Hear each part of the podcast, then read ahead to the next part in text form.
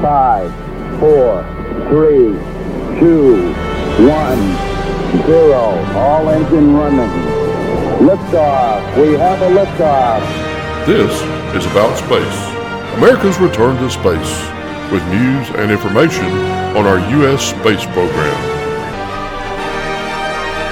From our About Space Today World Headquarters, I'm John Gomez. United Launch Alliance, the joint venture between Lockheed Martin and Boeing, is officially for sale. What does this mean for their future and the scheduled inaugural flight of their Vulcan Centaur rocket on Christmas Eve? You'll learn more about it next as America and the world are listening to About Space Today.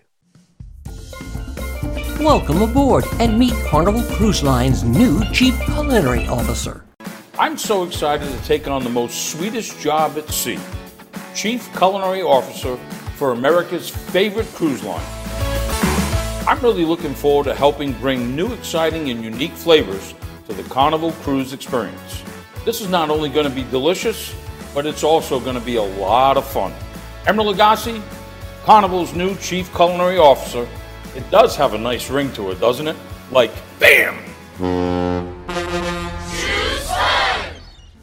Book your fun cruise on Carnival today.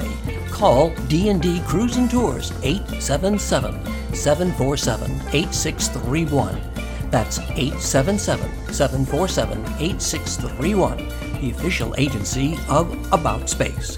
And come see the Caribbean. Welcome back. In March of this year, multiple sources reported that United Launch Alliance had been in contact with potential buyers.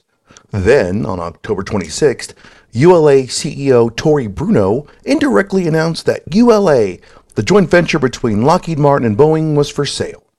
Investment firm Morgan Stanley and consulting firm Bain & Company are managing this sale, which is expected to be completed by the end of the year.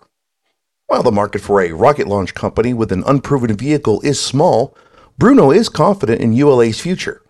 In an interview with Bloomberg TV, he talked about where things stand with the company's flagship Vulcan rocket. Well, it took a little bit longer to develop this rocket engine. It is the largest engine of that fuel type to be successfully put together, and that just took a little while longer. Now that the engine is developed and qualified, we love it. Great performance. It's going to be an awesome workhorse for us. ULA was formed in 2005, and thanks to the U.S. government brokering the joint venture deal, it gave the military access to Atlas and Delta rockets, allowing the launch of national security satellites.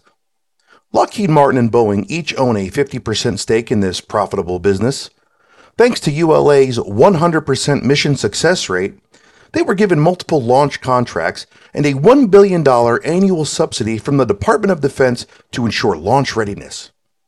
Neither Boeing nor Lockheed would comment on the potential sale of ULA, citing corporate practices.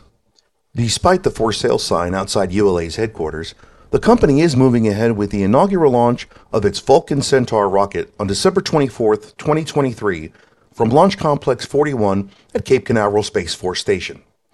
The expected payload for the inaugural launch is rather unique, with a commercial lunar lander built by Astrobotic, a Pittsburgh based company, and the cremated remains of people associated with the original Star Trek series. ULA recently launched two Amazon prototype satellites into orbit. These two satellites are part of Project Kuiper, Amazon's satellite internet service, a direct competitor to SpaceX's Starlink.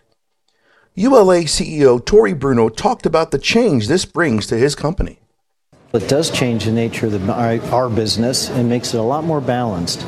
Before, we were probably about 80% government and now, with our other commercial work and Amazon Kuiper constellation, it's about 50 50. And so that's a lot healthier place to be because when one is up, the other's still fine. The successful launch of the Kuiper satellites and the expected launch of the Vulcan Centaur rocket should make the sale of ULA much, much easier. Make sure you check out our Facebook page, about aboutspace.today, for launches and landings, and invite your family and friends to listen weekly. Be sure to join Space Coast news editor Don Meyer every Friday for America in Space. To all of our listeners around the world and here in the U.S., thanks for joining me. I'm John Gomez, and this has been About Space Today.